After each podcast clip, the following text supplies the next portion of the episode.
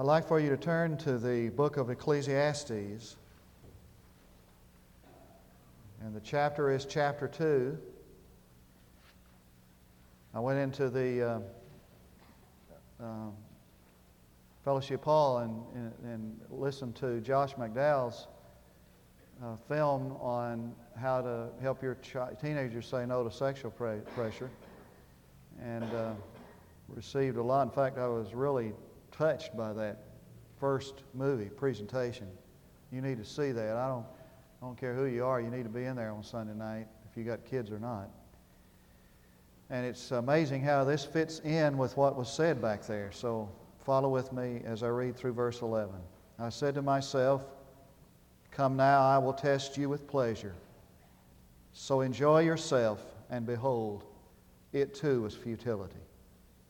I said of laughter, it is madness, and of pleasure, what does it accomplish?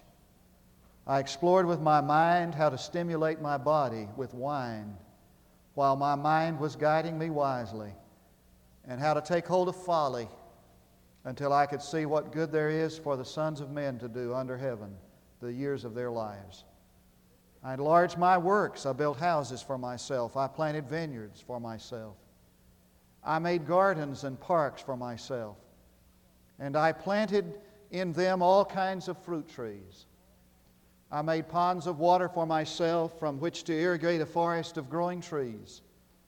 I bought male and female slaves, and I had home-born slaves. Also, I possessed flocks and herds larger than all who preceded me in Jerusalem. Also, I collected for myself silver and gold and the treasure of kings and provinces. I provided for myself male and female singers and the pleasures of men, many concubines. Then I became great and increased more than all who preceded me in Jerusalem. My wisdom also stood by me. And all that my eyes desired, I did not refuse them. I did not withhold my heart from any pleasure, for my heart was pleased because of all my labor, and this was my reward for all my labor. Thus I considered all my activities which my hands had done, and the labor which I had exerted, and behold, all was vanity, and striving after wind, and there was no profit under the sun. There are six words that describe our society. The philosophy of our culture can be found in these six words. Oh, we do not use them as such. We have learned how to say them more sophisticatedly. Uh, we don't dangle these words out before everybody's eyes, and we don't placard them on billboards. But we've heard them where we work in the normal conversations, and they have been uh, interposed and, and, and have been intertwined in the plays we see in our theaters. And they're part of the songs that are sung all the way from acid rock to country and western. And they are in the slick magazines we buy. The words are spoken so often that we're almost immune to them. These six words that describe our society is, are these If it feels good, do it. Somebody said that he saw a little placard in one of these boutiques uh, just another word of way of saying those six words, a more sophisticated way. But it, it's kind of a spin off, really, of that philosophy. He who dies with the most toys wins. This text is about the pursuit of possessions and pleasures and the futility of it. This text says, if it feels good, do it. The one who dies with the most toys wins. It appears in our advertisings. It's found in our slogans. The ad men know about them. They're not new. They're as old as the Epicurean philosophy eat, drink, and be merry. And since we're all going to die, and since we're going to be dumped into the earth like dogs anyway, we might as well go for all the gusto we can get. Sensual world. The word means from the sense or the senses. And it refers to that which we can touch with our hands, see with our eyes, taste with our tongues, and, and hear with our ears, the senses, which in themselves are not evil, but have the ability to become evil. The things we touch and we see. And if we push this philosophy far enough, it becomes heresy and perversion. For there is a place where the slogan, if it feels good, do it, breaks down. And that's what this text is about. That's what this book is about. For the man in this book found the place, reached the point, found the juncture in life where the statement, if it feels good, do it, breaks down. It was written by the man who held the highest office in the land. He was the richest man who ever lived.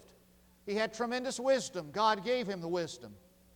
He, there was no limits, limit to his bucks, no limit to his brains. He was the king. And one day he decided, after four years, four decades rather, of peace and prosperity, he decided that he'd worked hard enough and now it was time for him to satisfy the senses. It is the journal and the, and, the, and the travelogue of a man in pursuit of happiness, looking for fulfillment and happiness under the sun, trying to find happiness without God. For he had an itch way down deep inside of him that he desperately wanted to scratch. I want you to notice verse 1 with me. For he's talking to himself. He's talking to himself. He's rationalizing, we call it. Now, he's not going to seek the counsel of somebody else, somebody of wisdom. He's not going to seek their counsel. He's not going to mom and dad. He's not going to somebody, some counselor, some teacher to say, Can I get some help? Would you give me some guidance with, this re- with regard to my desire to satisfy what I can see and touch and taste? He's already made up his mind what he's going to do. He's not going to seek the counsel of anyone. He doesn't even check the record of the history of others. As a matter of fact, if this man has just been honest enough to check the history of his own father, it would have saved him a lifetime of grief. For his own daddy, his own father, was named David, who had fallen into the trap of, of seeking to scratch the itch of sensual desire in an ungodly way and live the rest of his life in grief because of it. And he doesn't look up to God in prayer to say, God, would you give me some guidance concerning this? He's musing and he's fantasizing and he sees this dream unfold before him and he invites himself to test the senses and the pleasures. And he says what that waitress says to us when she brings us our meal that we've just ordered. He says to himself, enjoy. And the amazing thing about one, verse 1 is that he tells us right up front what's going to happen before it happens. And he says, in all honesty, and behold, it too was futility. Before it happens, he tells us the outcome. There's a German theologian by the name of Leupold that has a set of commentaries, and in this One of his commentaries, in the commentary on Ecclesiastes, he talks about this style of quality that is employed by the ancient Hebrew writer, in which, in honesty, he tells how something's going to come out before it happens. That it never happened. The writers of pornography would never, would never do that. Wouldn't it be amazing if tomorrow night you went into 7 Eleven and got one of those books up there, you know, where the cover's covered? You, you know what I'm talking about. You got one of those books and you started opening it up, but on the very front page there was this statement. As far as the sex drive is concerned, there are certain things that need to be said before you read further in this book. And in that page, there was this description of all that might happen if a person gives in to the sexual desires, to the sex drive, in a God forbidden way. Wouldn't it be amazing if you saw that? It'll never happen. It'll never happen. You, will never read the warning before what's going to happen before it happens. You'll never read the warning that things may turn out like this. In the 1950s, a man by the name of Sorokin, a sociology professor at Harvard University, wrote a book, book entitled The American Sex Revolution. He said this The sex drive is now declared to be the most vital mainspring of human behavior. In the name of science, its fullest satisfaction is urged as a necessary condition of man's health and happiness.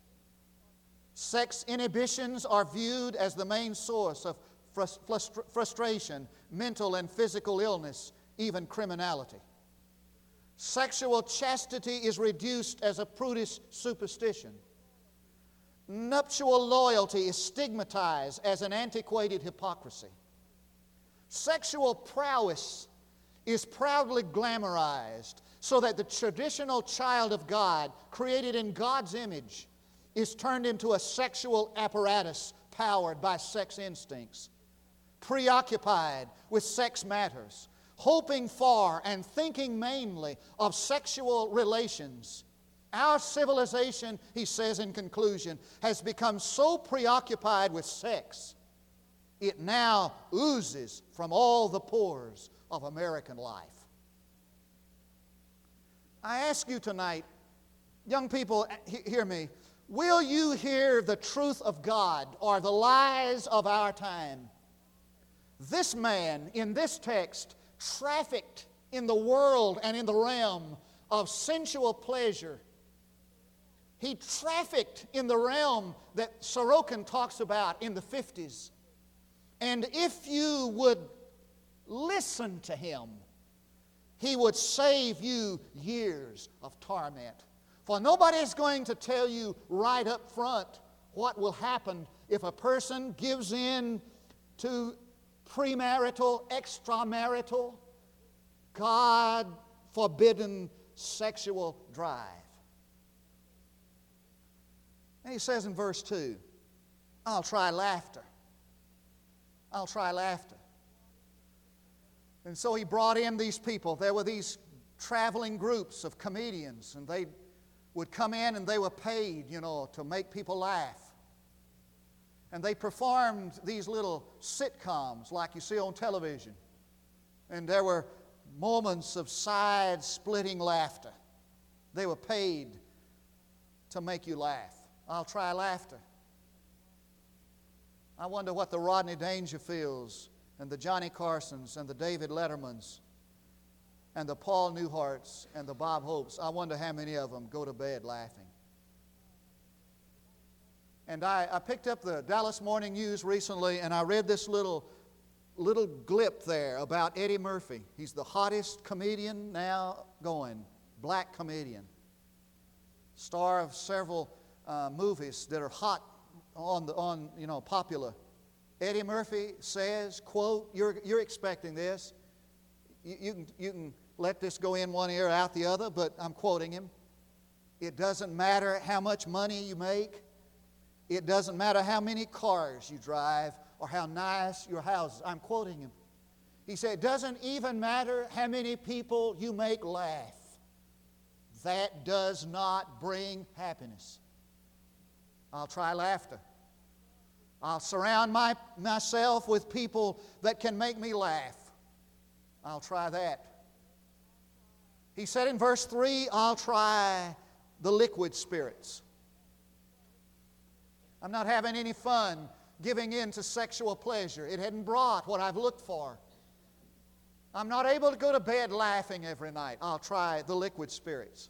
Now, I want you to know that this guy is not some drunken derelict that kind of staggers off the street into some rescue mission. Some unshaven, disheveled looking guy with a dirty old ragged coat, clutching under that coat some brown uh, bag containing a bottle of cheap wine. It's not him at all.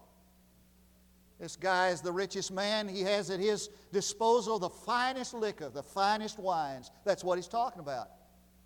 He says in verse 3, look at it. I explored with my mind how to stimulate my body. He said, I'm going to find the finest wine and I'm going to get the biggest kick I can out of it. He's not saying I'm going to go out and get drunk.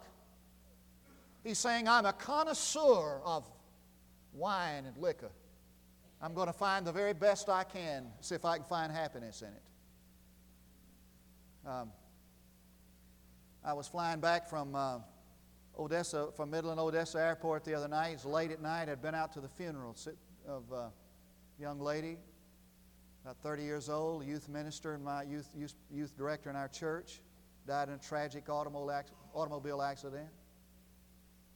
And there were about 30 people get on my flight, American Airlines 727. So the first few of us, they let sit in the in, in, uh, first class section. Only time I've ever flown in first class section, I think. I was sitting there with this guy, you know, and there's one of these plane conversations. This really happened.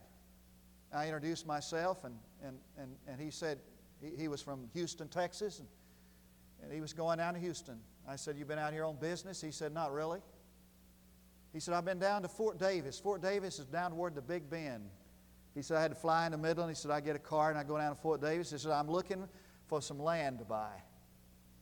He said, I'm, gonna, I'm looking for some land on which to grow grapes, a vineyard. He said, My hobby is raising grapes and making my own wine.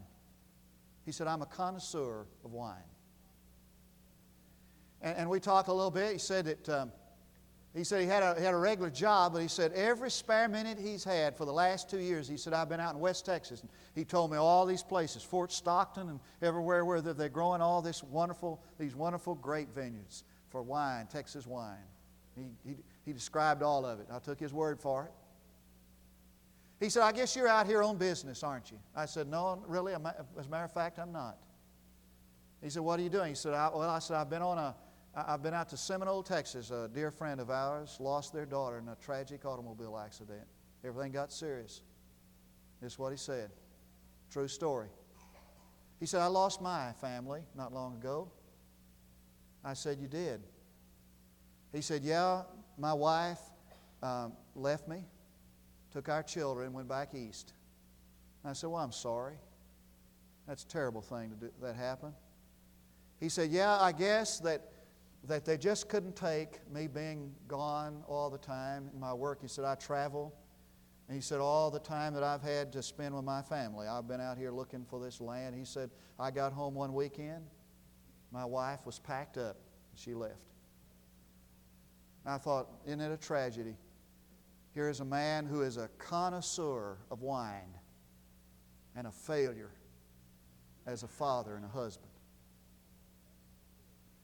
I'm going I'm to test the spirits, he said. I'm going to see if I can find out how to make my body feel good. I'm so ha- unhappy. Didn't work. So he said in verse 4, I'm going to roll up my sleeves and I'm going to go to work. He said, I'm going to enlarge my, I want you to just look at that with me. I enlarge my work, I, I expand it.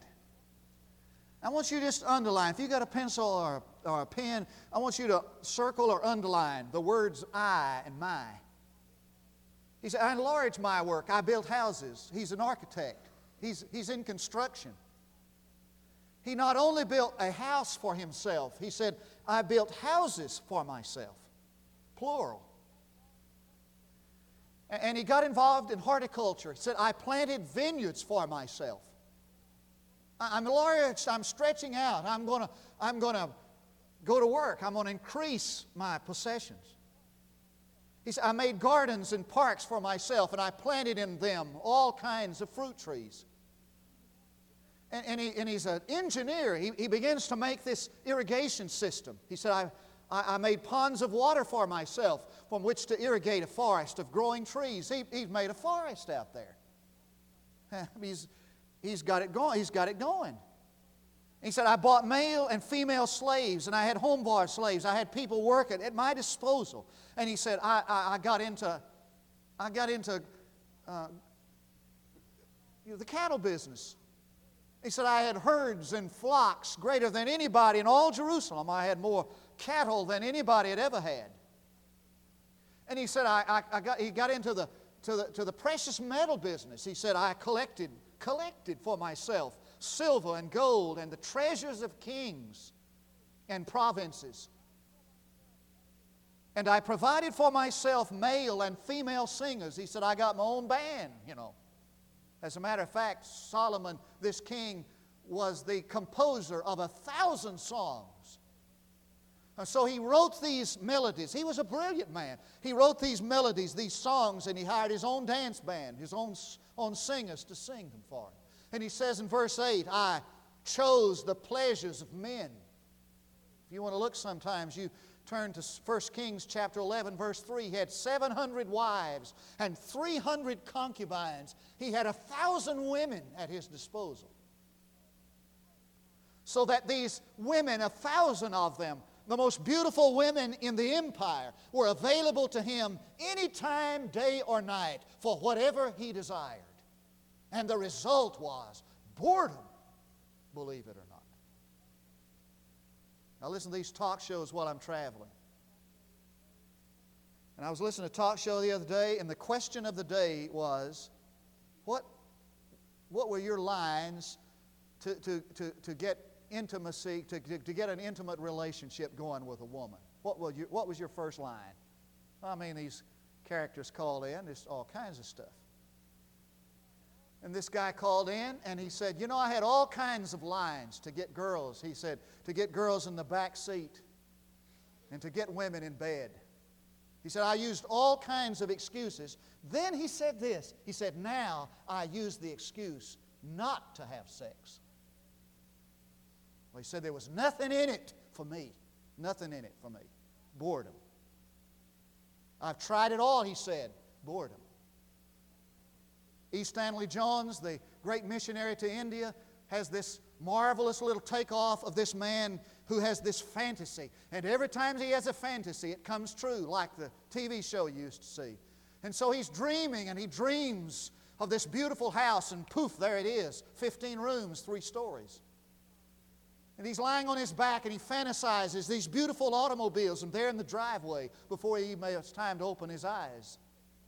And he dreams of travel, and there he is in all of Europe, and he's having a great time. And he comes home and he goes into the banquet room and he, and he dreams, he fantasizes this beautiful meal, and there it is on the table, and he eats it alone. And he says to himself, I wish I could get out of here, out of this life, for it would be better to live in hell than to live here. And a voice comes and asks, Where do you think you are. Now, why is this all so futile? Why is this all so futile to this man? I, I, want you to follow it with me. I just want you to look. My mind, my body, my mind, verse 3, verse 4, my works, myself, myself, verse 5, for myself, verse 6, for myself, Verse 7 I, I, I, just over and over and over. Here is a man living only for himself, to gratify himself, to satisfy his itch. And the end is boredom and emptiness. All verses 9 and 10 talk about this momentary feeling that feels good for a while. The reward there is a, there is a certain contribution that sexual pleasure makes to life. There is a certain uh, something that you get out of experimentation with drugs and booze and the pursuit and the accumulation of money and, and, and possessions. Of course, there is. No preacher is going to get up here and lie to you and say that there's no momentary pleasure or fun in that. But you got to eventually come to verse 11. And the words of verse 11 should be written with magic marker across every slick magazine on the newsstand. And the words of verse 11 ought to be put on as a warning on every pill bottle, every drug bottle. And the words of verse 11 ought to swing on a sign before every tavern in Durant. Look at them. And behold, all was vanity and striving after the wind, and there was no profit under the sun. Now, there are two or three things I want to say in conclusion for practical help. They have to do with sensual pleasure. I hope that you'll get these, please. Number one, Sensual pleasures hold out promise, but they lack staying power. Sensual pleasure holds out promise, but it lacks staying power. There's a promise in a premarital or extramarital affair, it doesn't last. There's a promise, you know, there's a certain freedom in, in that trip to unreality that drugs bring, but it doesn't last. As a matter of fact, the space between one and the need for another is diminishes, erodes until they get closer and closer. It doesn't last. And there is a certain promise that is in booze, but it doesn't, the buzz soon wears away. The problems return. It holds out promise, has no lasting power. Secondly, sensual pleasure offers to open our eyes. You want to live? You got to try this. You prude? I mean, anybody who is anybody has tried this. I was listening to uh, Jerry Johnston the other day on tape. He's talking about the greatest pressure now to, to have sex among teenagers is their peer pressure. And over and over again, Jerry Johnston says, young people come to him and say, I don't want to do that, but I want, I, I, there is tremendous pressure to do it. And I'd look like a prude, uh, I'd be a nobody, I'd be unpopular if I didn't. And so these pleasures offer to open our eyes. Man, you, you're not very cosmopolitan if you've never tried, you know, if you've never tasted booze. You're not very cosmopolitan if you've never taste, taken a, you know, a little uh, amphetamine, some quaalude or something. You're not very cosmopolitan if you haven't, uh, if you haven't scored. You, you need to open your, that, that's going to open your eyes to what is out there in life. It offers to open our eyes, but they blind us. They blind us to things that are important. You want to, if you don't want to believe that, you just listen to Josh McDowell a little while. Third, sexual pleasures make us cover up our displeasures. They're too painful, so we cover them up and we pretend. We put on these little smiles, you know, and we put on this mask and we play like everything is just great and we're the most miserable people in all the world. Let me tell you something, it's the truth. The most unhappy people in the world. This man is unhappy. The most miserable people in the world are the people who are seeking happiness under the sun, people who are seeking happiness outside of God. And we mask that and we pretend, but the pain is still there. It's just covered up. E.P. Robinson, in his little ditty, The Child of Night, listen to what he said. When Richard Cory went downtown, he was always quaintly arrayed. And he always, and he was always human when he talked. But still, he fluttered pulses when he said, Good morning and he glittered when he walked. He was rich, rich as a king, and admirably schooled in every grace. Inside, we thought he was everything to make us wish we were in his place. So on he worked, so on we worked and waited for the light and went without the meat and cursed the bread. And Richard Cory, one calm summer night, went home and put a bullet in his head. You can cover it up just so long. Let me tell you something. I believe it deeply and firmly that all the beautiful people that you and I envy and quietly wish we were. When all hell breaks loose, think about putting a bullet in their head. Every single one of them. When there is no hope And there is no happiness under the sun. And when the pleasure wears out, every single one of them entertain this thought that Richard Cory did. For when you draw the bottom line, vanity of vanities, it's striving after the wind, and there is no profit under the sun. The profit, the benefit, the reward is above the sun. Let's pray together.